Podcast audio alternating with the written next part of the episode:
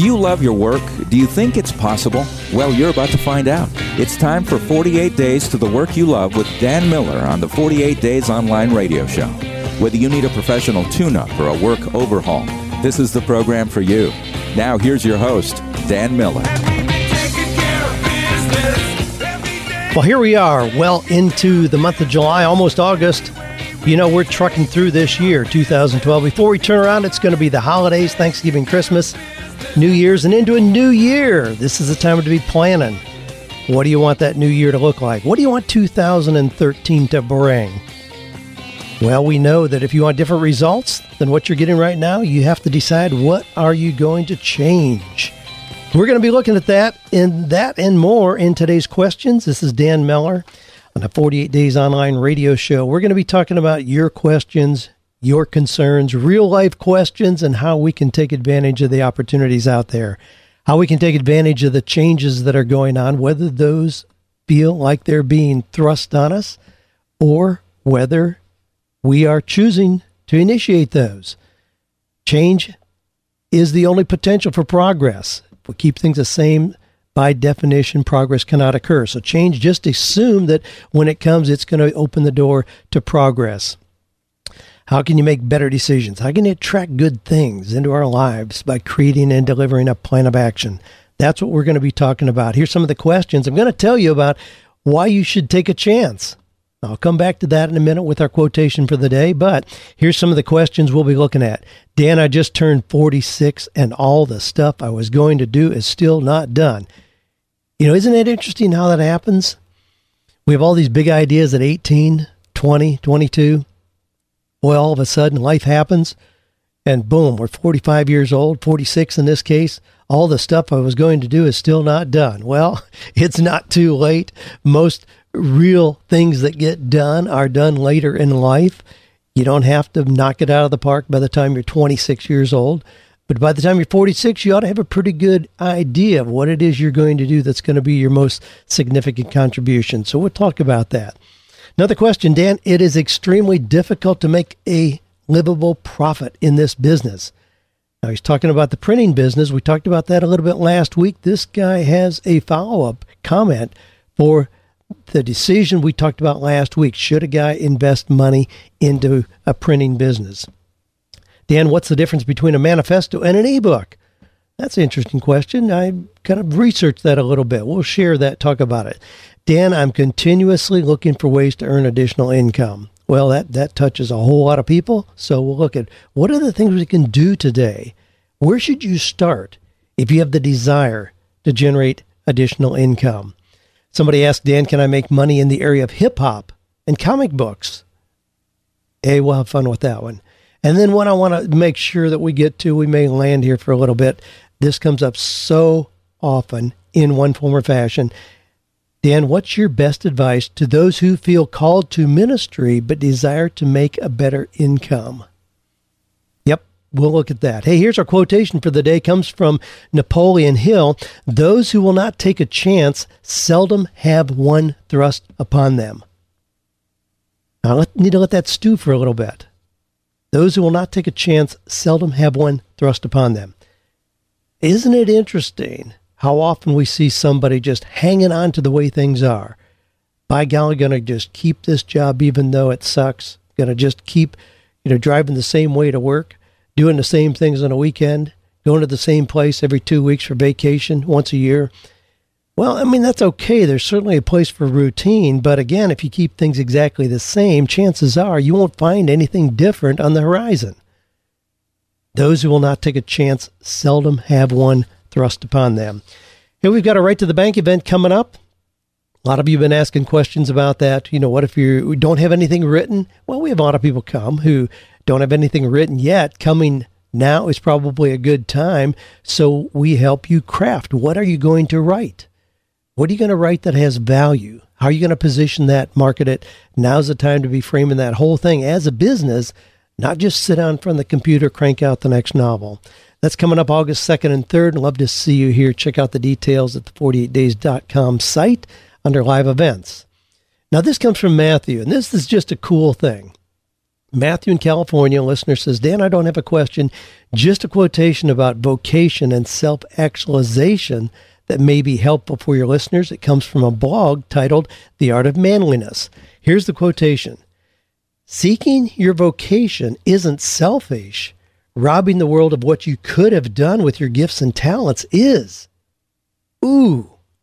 Geez, I love that. Thanks for passing that on, Matt. That's worth reading again. Seeking your vocation isn't selfish. Robbing the world of what you could have done with your gifts and talents is. Make sure you are maximizing the use of your gifts and talents, or otherwise, you're going to stand in Judgment Day. You're going to be accused of like the guy that had one talent and just buried it. He didn't do anything with it. What are you doing with your gifts and talents? A couple of the questions today really zone in on that as well. Sometimes we get off track thinking that we're we're called to something and it's not a good use of our gifts and talents. I question that. There's an issue of stewardship there that we have to look at. We can't justify just doing something God or humanitarian, ecologically friendly or politically correct if it's not using our best gifts and talents. If we're running at half speed, you're running at 50 miles an hour and you got the ability to go 100, yeah, I think there's an issue there where we're going to end up frustrated and I think it's questionable if we've really lived the life we wanted to live, if that's true. Well, let's go to the questions. Chris from Colorado says, now, this is in response. Last week, we talked about a guy who has $150,000 saved up and he wanted to buy printing equipment, buy the equipment for a printing business. I question the wisdom of that with printing going the way that it is. It's a very antiquated business. Printing is a commodity. It's very low margins. There's always somebody down the street or on the other side of the world who will do it a little cheaper. It's not a business that I would get excited about. I think it's a very risky business in a traditional application. This comes from Chris now in Colorado who says, in response to the Chris from Charlotte wanting to start a printing company, we took over an existing embroidery and screen print shop last year. I agree with you, Dan. It is extremely difficult to make a livable profit in this business. We got in the print biz part time to supplement our income over the winter when our property maintenance business was slow but I ended up spending 16 to 20 hours a day, six days a week, with my wife helping out, trying to keep the doors open and stay ahead, and almost completely abandoning our primary business, the maintenance company. We will be closing next month before we fall too much farther behind. Not trying to discourage anyone, but I wish I had sought more counsel before jumping into this. Seek counsel, seek counsel, seek counsel, and not from the guy trying to sell you the business or the equipment. Well, thanks for that input, Chris. Certainly validation. Yeah, I think it's a tough business, and thanks for sharing your experience in that very business. Nick says, What do you think about coupon publications like Coffee News and The Waiting Game? They're franchises. Also, would it be copyright infringement if I did my own publication in a similar way? Now, what Nick is referring to there, you can go into a doctor's office and there's a little magazine there, the Coffee News and it's got little generic information, inspirational things in it, and then it's got coupons. Coupons that you can take with you, coupons that you can use. The waiting game is the same kind of thing. Now, what Nick is asking about here is those are franchises. Well, let me just kind of take it one at a time. Would it be copyright infringement if I did my own publication in a similar way? No, absolutely not. Uh, there's no copyright infringement. You can do that. There's tons of people that are jumping in the game there. But here again, I want to caution you, but do you really want to get into the printing business? Now, we just talked about that already. What you're talking about is the printing business. Now, think about how the daily coupon business works. There's a whole bunch of them out there. We all know them Groupon, Living Social, Daily Deals, Moolah, and there are tons more. Now, I use Yipit. YIPIT. That's the only one that I use because what it does, it's a compiler. It looks at over 400 of the daily coupon deals out there, tells me only what I'm interested in right here in Nashville, Tennessee. And I'm not interested in clothing, sporting goods. You know, I'm interested in a couple areas like restaurants and entertainment, shows. I mean, those are the things. So I have it scan all of those, and that's what I get. This is a big explosive industry. Groupon is the behemoth in this. They've bought up a lot of competitors, but there are new ones popping up every day. Well, I shouldn't say that because at this point, a lot of them are dropping off the face of the earth because the whole concept has gotten kind of cold. Speaking of the concept getting cold, let's go back, Nick, to your question. Do you want to get into the business where you're printing coupons on paper? Now, think about the appeal of the daily coupon business. It's because it's instantaneous, right now, only today. You're talking about if you're printing coupons, you're probably going to have what, maybe a two week delay in getting the deal, then laying it out in the magazine, doing the copy layout, printing it, delivering it before anybody has a chance to see it? Man, no way. I mean, by then it's really old news. This is not an appealing business that you're describing here. You can do it on your own, but it's not even a business I would recommend you you look into. Now, here's here's the deal. I mean, this is good research. You, this is how you find good ideas is by looking at a lot of ideas. This is like getting a great deal in real estate. You don't whip into an open house on the way home from church on Sunday and buy a piece of property as the first one you looked at. Nah, you're going to lose your shorts on that kind of a deal. What you do if you want to buy something, you look at a hundred deals. You really research. You know different areas. You know the geographical neighborhoods. You know what's happening in foreclosures. You know what's being sold on the courthouse steps. You've read four books on the subject. You look at that, those 100 properties, you make offers on 20 of them. You get counter offers on three. You zero, and that's the way you get a great deal. The same thing is true in business ideas. You don't just pick up a magazine, see an idea, or hear somebody talking over at the mall and just jump on an idea. You research. That's why often when people come into me with an idea, I tell them, okay, now I want 20 more ideas. 20 more ideas that would capture what you know about yourself and would be things that you would know about, that you would enjoy, that would be profitable. Then we zero down more and more and more. We narrow down till we get the best three, do a little bit more research. Then we're going to find a killer idea. Working with a gentleman just yesterday from North Carolina who we did exactly that. He had a very extensive list initially. We zeroed in. He did some research. Yeah, I took a little uh, another course to help him get even more knowledgeable in a particular area, and he is ready to rock and roll. But he's in a very niche kind of thing that not many people understand, and I think that he will knock it out of the park, so to speak. This idea, I, I don't think it's a good idea. I, I think you're talking about something that is dated, it's old technology, and what you're talking about is promoting old news before it gets there, coupon magazines. But take the research that you did here as part of the learning process research some other ideas. You're on the right path. You'll find ideas that do make sense, that are up to date, that are cutting edge, that fit you, that will be profitable, and that you can do. Jim from Virginia says you talk about people writing a manifesto or an ebook. This is this is a cute question because I've not really thought about it. What's the difference between a manifesto and an ebook? When I think of the word manifesto, I think of something the Unabomber kept wanting newspapers to print. You know, I I know I use those terms. I kind of throw them around. Gee, I got a new manifesto. I think manifesto just sounds a little fancier than ebook. Ebook is just like the generic term. It's like Scotch tape or Kleenex, you know, a rubber band. Ebook. E- ebook is just any book in a digital form. Manifesto really, if we look at the word properly, know, manifesto is like a declaration of your intentions or your opinions or your objectives, your motives. And usually a manifesto is put out by maybe a government or some kind of an organization. So the kind of thing that uh, the Unabomber did Absolutely. Uh, that's a manifesto. And we probably ought to reserve it for those kind of documents rather than just you're telling about how to build a birdhouse and so you call it an online manifesto. It's a stretch to use the word like that. And I apologize for using the terms loosely. I probably ought to stick with ebook. I don't know that I've ever done a manifesto. I mean, it could certainly be a compilation of some of my opinions and um, things I recommend that people do, but even there it would probably be a stretch. So yeah, yeah, ebook probably is the more accurate terminology for most things that we're going to see online. Now, Jim had an additional question. He said a few podcasts back you talked about getting health insurance by being part of a group for a discount. Could you go over that subject? Apparently, I referenced it and then never really talked about it. You mean I went off on a tangent? I got diverted? Shiny object syndrome? Surely not. Me? Well, yeah, I know it happens. Probably happens a lot. All right. How do you get health insurance by being part of a group for group discount? There are two primary groups that if you are a, an in, entrepreneur or a solopreneur, you have a business of your own, there are two groups that I would recommend.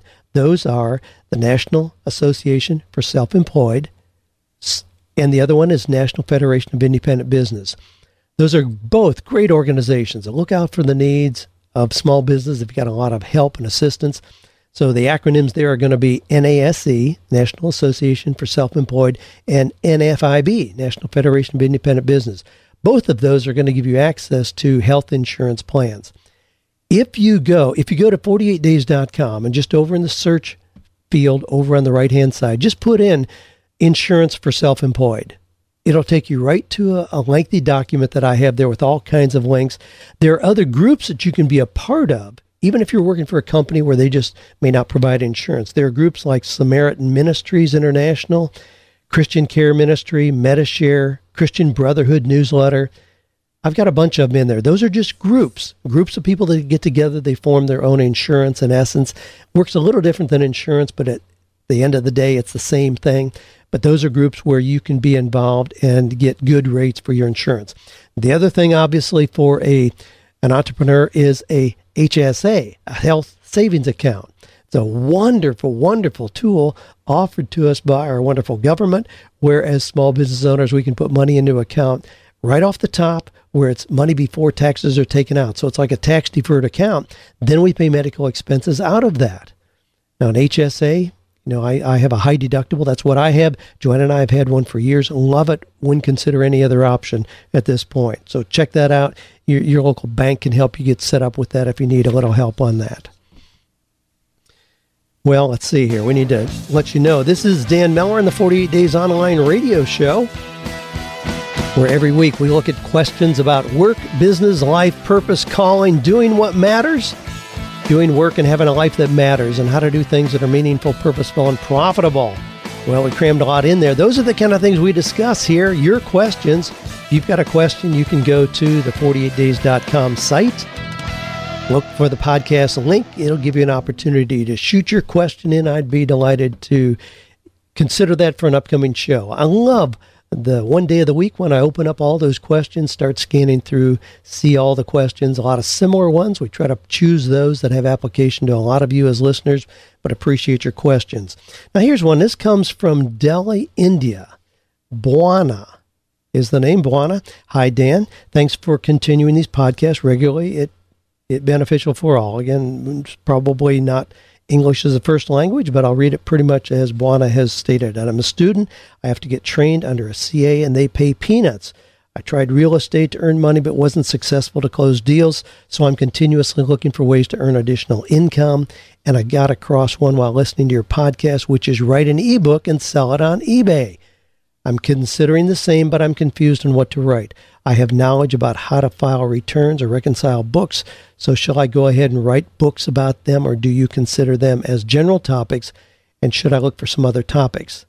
Thanks in advance for your reply. Love from India. Buana, well, thanks you for your question from New Delhi, India. Here's the way you need to approach this. Look for something that you really care about. You, you don't write an effective ebook just because you have the ability to write. You're a good wordsmith, you can craft words, and you understand punctuation, grammar, and syntax and paragraph structure. No, you find what is it that you talk about when you're with friends and family. Compelling writing happens when you have a message. You're so excited about it, you can't contain it. You can't stop talking about it. You wake up thinking about it. When you've identified that topic, then you have something to write about. So be careful about thinking, well, anything I throw up on eBay, people are going to, you know, send money my way. No, they aren't. You have to have something compelling. You have to have a very attractive title. Golly, one of the books that I offered this week in a blog was Acres of Diamonds. If you just go to 48days.com, you can find it quickly, I'm sure. But it's Acres of Diamonds. I offer the free book just as a download but we, have got a really attractive cover that I had done. There's a starburst on the front that says foreword by Dan Miller. I intersperse in the book coming out of the public domain, intersperse a whole lot of my comments and encouragement for you to get involved in the 48 days community in other ways. Now, we give that away. Now, we could sell that. It's a very attractive book the way we've made it look. But look at that as an example of what you need to do if you're going to sell an ebook because you're selling something that people are going to see visually. So they aren't going to know much of the content, they're going to see it. So you want something that is very compelling and engaging that they see. So look at that cover of what we did with Acres of Diamonds as an example. That's what you have to have if you're going to sell on eBay. And yes, you can sell books that you create there, but it has to be very attractive. You have to have very compelling content copy in describing what's in there. And it needs to be something that you're passionate about, something that you write with conviction and authority in doing. If you have those components, then absolutely yes, you can write books, put them on eBay, and make a lot of money. Marshall from Connecticut says, Dan, I love your podcast. I'm writing because I always have the overgrown hobby of music and art, specifically in the area of hip hop and comic books. It seems to me that a lot of advice from yourself and others often emphasize coaching, teaching, or information content.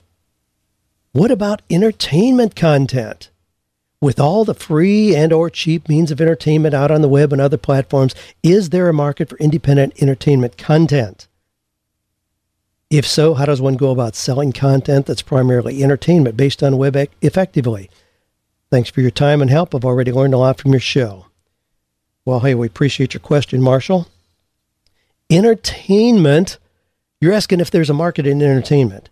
I mean, entertainment makes the coaching and teaching arena look like first graders. Entertainment is massive. Hey, I'll get a, let me get a little background going for us here as we talk about this. All right. Entertainment. Now, let me ask you this. How many people know the name of Dave Ramsey or Dan Miller, or even Deepak Chopra, or Tony Robbins compared to Jay Leno or David Letterman? Would a fifth grader know the name of, uh, say, Darren Hardy, publisher of Success Magazine, or John Maxwell? What about Chris Rock, Taylor Swift? They ask a kid about those names. What about Kim Kardashian or Tom Cruise? Yeah, everywhere you turn around, you see these faces. They're entertainers. All of them. Beyonce, Jay Z, Public Enemy, Queen Latifah, Ludacris. Hey, you know who I got playing here? Can you identify this? This is a hip hop guy. Snoop Dogg. Snoop Dogg. Well, you know what? Snoop Dogg has changed his name. He no longer wants to be called Snoop Dogg. It's now Snoop Lion. Snoop Lion. This is from his brand new single called La La La. Kind of a combination of hip hop, reggae, and some other things. Hey, this is just to underscore the idea there is tons of opportunity in entertainment. You can approach it from a whole lot of different directions. I have a friend, Lee Lentz, who I got to know years ago. Lee is a magician, really great magician. So he was doing birthday parties for little kids, you know, getting a hundred bucks. He's like, how can I extend this? How can I do more? We looked at some ideas. Today, Lee does corporate events. I think his fee is fifteen thousand, fifteen, twenty thousand dollars a day to do events because he does product introductions for major corporations. It's entertainment as a magician, but instead of doing kids' birthday parties, he does corporate product introductions. Just research some people who are already doing what you want to do. Hey, we've probably had enough of Snoop Dogg, Snoop Lion here, but you know, I just want to emphasize yeah, entertainment is a great. Look at people like Jeff Foxworthy. I mean, he has CDs, books, DVDs, figurines. Check out Scott Adams, the cartoonist you know, sitting in a cubicle, not doing his job because he wanted to do cartoon figures. It's entertainment. Has he been able to leverage that? My gosh, he has had more New York Times best-selling books than I'll ever dream about, and most authors. He's got CDs, syndicated comic strips, T-shirts, mugs, mouse pads, and it goes on and on and on. Entertainment ideas, everyone. Absolutely, you can do that. There's so much potential there; it makes my head swim. Well, let's go to let's go to a question. This comes from Bill in Mississippi. Now, Bill shot in a question, but then he also did an audio question, and he's talking about renting chalets in a tourist area. Let's listen to his question, then I'll have a few comments. Oh, you know what? That is not, the audio is not coming through on that. We're going to skip that and just, uh, we'll, we'll go on to it and come back to that a little later. David from Pittsburgh says, I am in full time ministry. Now we're going to park on this one for a little bit. This this covers I don't know, probably 20% of the questions that I get are somehow related to this. So I'm going to read this question and we're going to kind of unpack it. You will probably relate to it in some way.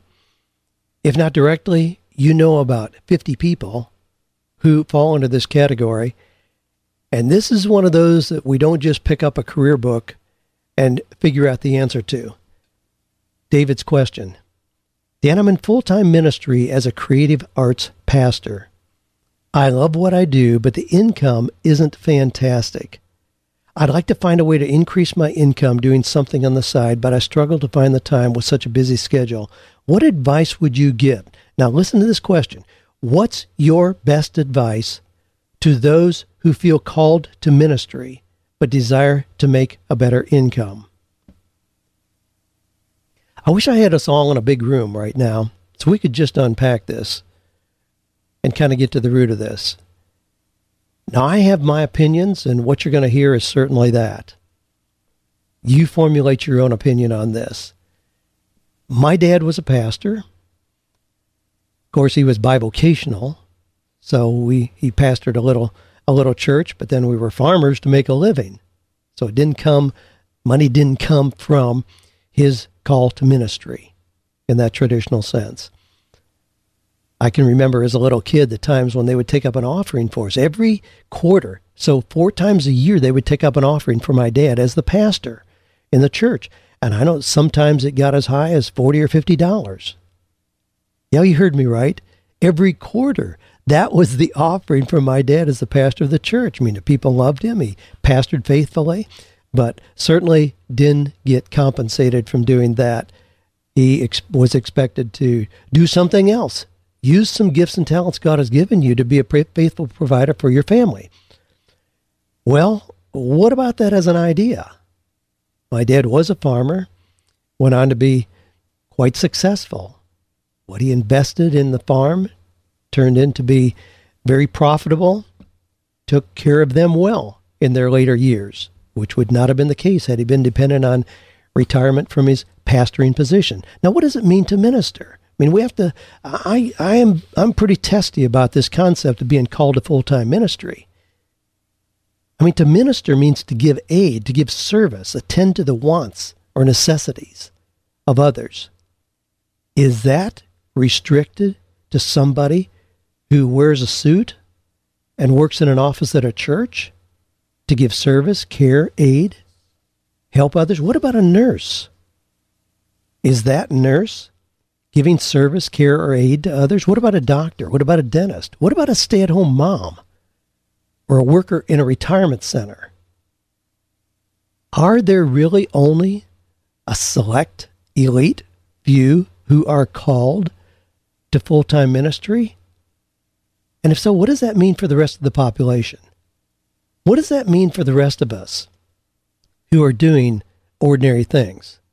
We're plumbers, electricians, lawn guys, window washers, teachers, politicians, authors, musicians. Are, are we somehow second class citizens because we haven't been called to full time ministry. So I think there's a real distortion of that term. I think, believing as I do with my faith framework, that we're all called. We're all called. We're all called to ministry. We're all called to help, to serve, to give, to aid, just like we're talking about here. However, some people are gifted as brain surgeons, some as attorneys, some as truck drivers, some as grocery store workers, some as retail store employees.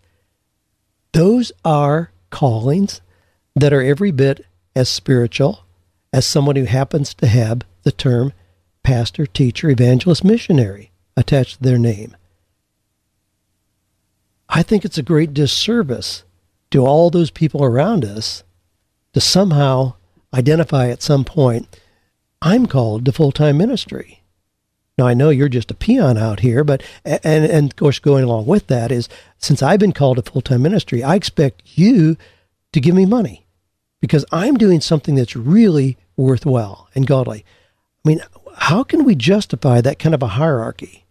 I don't find that in the Bible. I don't find that in any kind of historical teachings at all. Here, here's a quotation from Martin Luther. Now, this is not Martin Luther King Jr., this is Martin Luther, theologian who had some pretty radical thinking, but reshaped the way Christianity was experienced by millions of people. Martin Luther said, Therefore, I advise no one to enter any religious order or the priesthood. Indeed, I advise everyone against it, unless he is forearmed with this knowledge and understands that the works of monks and priests, however holy and arduous they may be, do not differ one whit in the sight of God from the works of the rustic labor in the field or the woman going about her household task, but that all works are measured before God by faith alone. Martin Luther was commenting on what he was seeing the elevation, the artificial elevation of those doing spiritual work, and how it puffed them up. He says it greatly tends to hypocrisy by reason of its outward show and unusual characters, which engenders conceit and a contempt of the common Christian life. Now, what's your best advice? This reader asks, What's your best advice to those who feel called to ministry but desire to make a better income?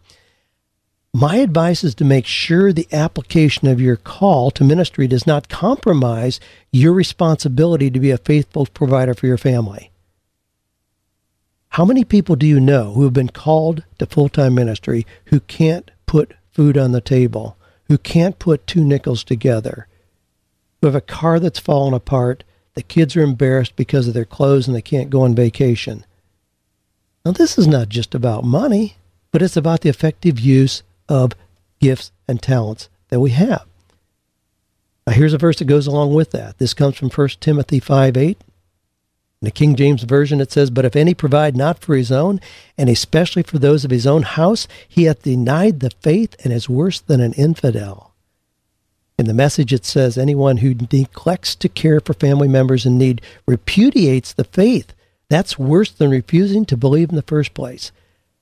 Pretty harsh comments about somebody who can't provide well for his family.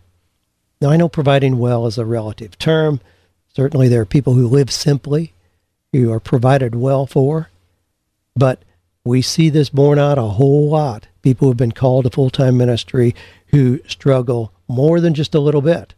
They're not living comfortably, they're struggling in every way.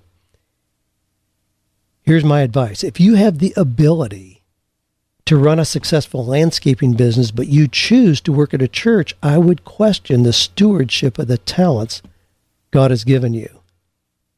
Maybe it would make more sense to have a full time job or business in an area of your talents and abilities and then volunteer at the church.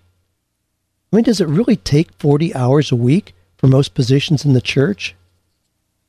And here's also a question I would raise Have we helped or hindered the development of people people's ministry gifts by paying them to do nothing but that.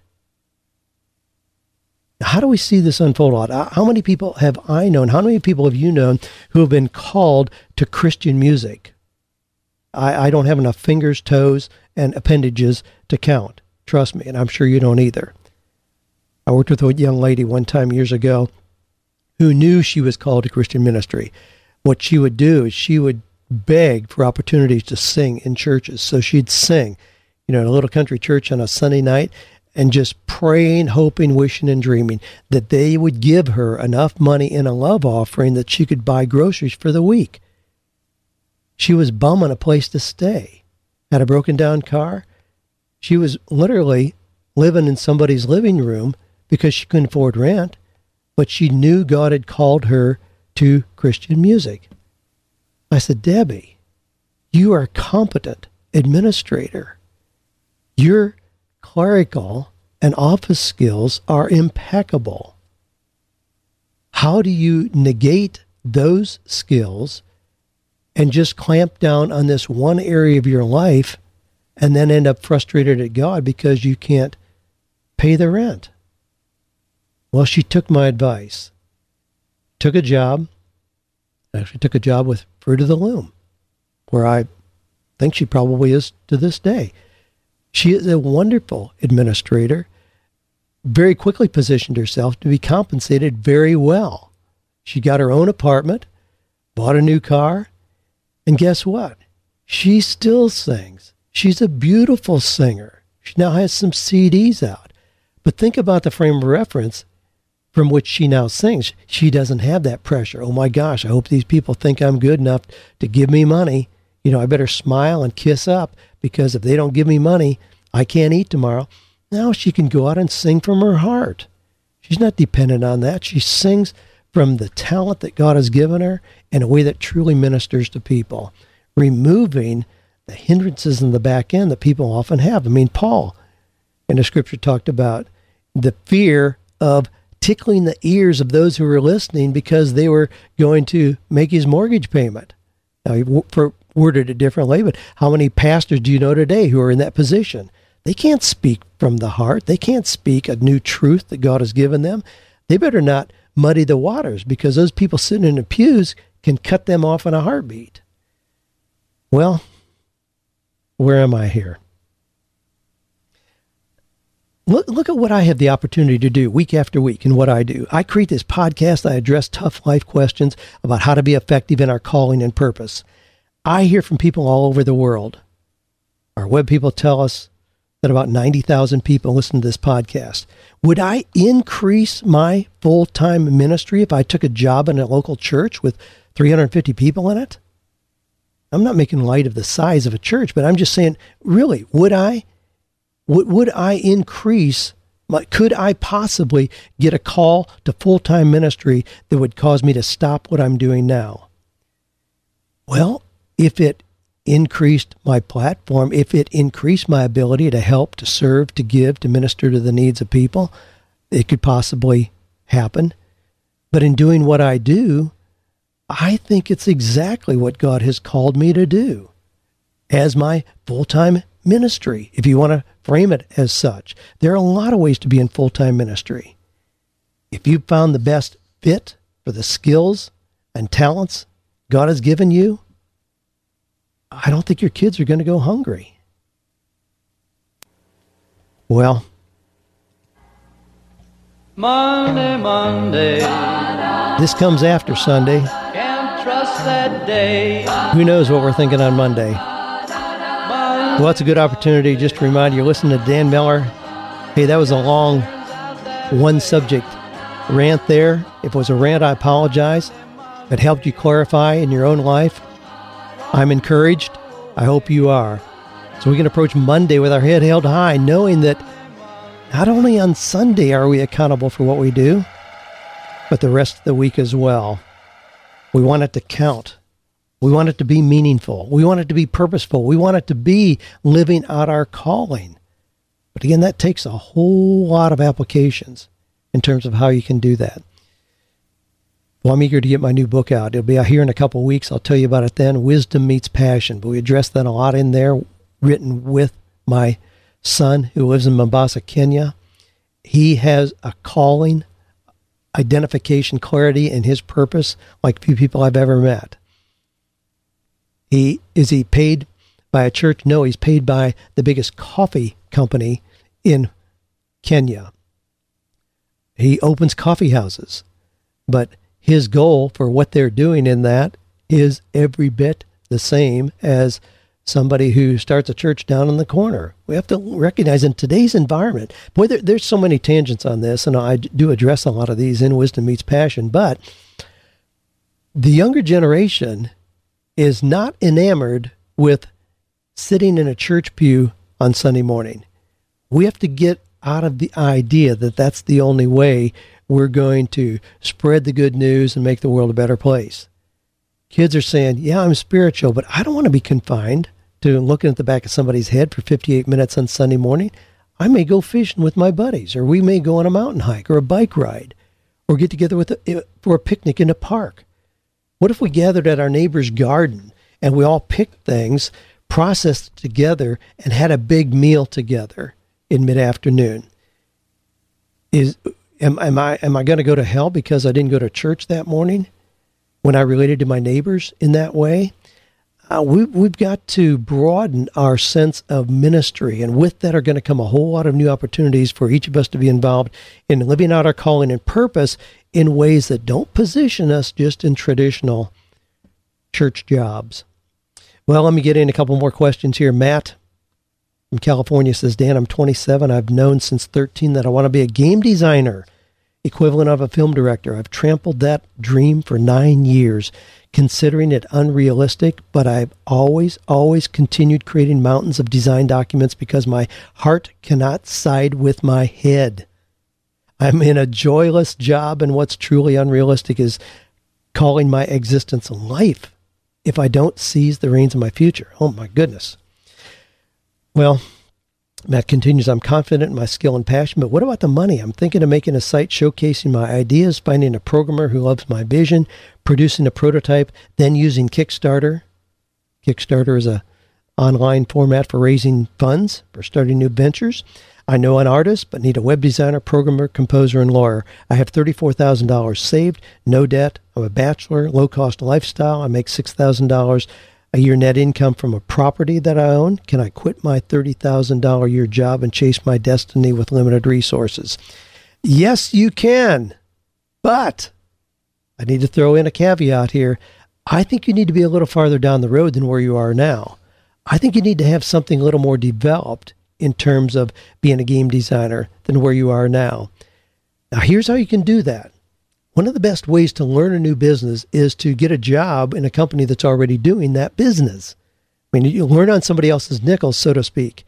For you to quit a job with no more reserve than what you have and just to hope that you come up with a new game that does turn into money or that people will fund through Kickstarter to get you started, that is a stretch. To start with, I think you can do that while you're currently working. So I would say go that far at least anyway. See if you can raise $50,000 on Kickstarter to launch this new project. If you can, maybe it will launch you into doing it effectively. But you are, as you better know than I, I'm sure, going into arena where there are millions of players. Pick up this month's month's issue of Wired magazine. Wired. It's a real edgy techno m- magazine. I get it. Most of what's in there I don't understand, but I want to know what's going on. But in this month's issue, probably 80% of it deals with the game industry. Look at all the companies that are doing things. Offer your services. Get involved with somebody as a designer. So you're learning with them. You'll get the synergy of effort there, the economy of scale, where they have a whole lot of these things in place where you don't have to do everything, where you really can focus on design. And if your design is, work is compelling, if it is marketable, you're going to find opportunities with those companies. Find 30 companies that are already up and running that are doing game design. I would do that first before just burning the bridge with what you have. I don't think you're far enough into the idea development here to see if it's really going to make money for you. Well, Chris from Indiana says, I have a Christmas product that has been brought to me to sell. How would you go about doing research to best sell this item? If you sell online, what would you think is the best way about doing that? Thanks for all you do. Love your products. Well, I'm just going to give a short answer here. I would get involved with a single product like that, a Christmas product. Use Etsy or eBay. Get involved with big online communities where they already have marketing exposure, and then you just need to have a product that draws people to that. A single product, it's too difficult to start from nothing, get a website, the whole thing for just one product. Get in line with companies like Etsy and eBay where you can just put your product in as part of the mix of what they already have. Mike says, Mike from Orange Beach, Alabama says, Dan, I just turned 46 and all the stuff I was going to do is still not done. I'm just starting my passion, which is to help people realize their potential their strengths, their gifts from God, etc., through writing, blog, books, etc. In the meantime, I've got to create more income for my family. I live in a beach town with the largest city nearby being Pensacola, Florida. My recent experience is sales, management, customer service. I'm great at relationships, selling, but not knocking on doors. I'm in pest control sales with a company with an extreme lack of integrity. Ooh, ouch. I throw newspapers, clean houses, condos, have an entrepreneur's heart. My wife homeschools our children, so I need more income. Long story short, Can you help me come up with the type of position, business idea to create income while building my platform? Focus, focus, focus. What I would recommend is that you focus in on something that you, you describe way too many things here. If you are good in relationship selling, now you're with a company where you don't believe in what they're doing because of lack of integrity, get out, get out today. But that is a great transferable skill for you to have. If you have relationship selling skills, you can land on your feet tomorrow with three more opportunities. Use those great selling skills in an opportunity that has more income aligned with a company and a product that you really can hold your head high and feel good about. So I would do that, but I would focus on doing that and doing that really well. And then be developing on the backside the things that you want to do to help people realize their potential strengths, gifts. You can write, you can do a blog, you can do ebooks. Those are not those are things that if you devote 4 to 5 hours a week to those, you can be an amazing place 90 days from now. So you don't have to devote 40 hours to that. Devote 4 or 5 hours a week to that. The rest of your time to doing a job well where you're being a faithful provider for your family. That's the way to do it. Well, hey, I want to remind you about the Wisdom Meets Passion cruise coming up. I've told you about the title of the book. Know, it'll be out, well, officially August 28th, but we're getting close to our delivery of books where we'll actually have them here in house. We're going to have hardbacks here, special edition. We're going to have an Ubuntu medallion to go along with it. Real exciting things that we're doing here to make a real special packaging for that. Um, certainly, it'll be available everywhere else in the world, and we're excited about that release as well. Got a cool release party coming up here at the Vanderbilt Legends Golf Clubhouse in Franklin on the 23rd of August. And um, that's well, some of you will get invitations for that probably. Certainly, a lot of people will be getting an invitation for that. We're going to have a rocking good time that night. Live music and a whole lot of cool things. But then we're doing a cruise in February. Wisdom meets passion. And we're going to talk about creativity, how to find your best creativity, how to unlock your best skills, your talents, how to tap into the best that you have to offer and how to turn that into then what you do daily in a way that provides extraordinary income for you and your family. Being on a cruise for seven days, we're going to have plenty of time to talk, to have fun, eat together, swim, snorkel, whatever. But in the context of that, really give you a breather, a break from irregular work, as it will for me as well, where we talk about how can we do things that matter? How can we, in fact, move toward work that is meaningful, purposeful, and profitable. Hey, check out the group, 48days.net. We got a growing group there, all kinds of new things happening. Get involved in groups that interest you. Let us know what we can do to help you with more resources to accelerate your path to success that you're looking for. Have a great week.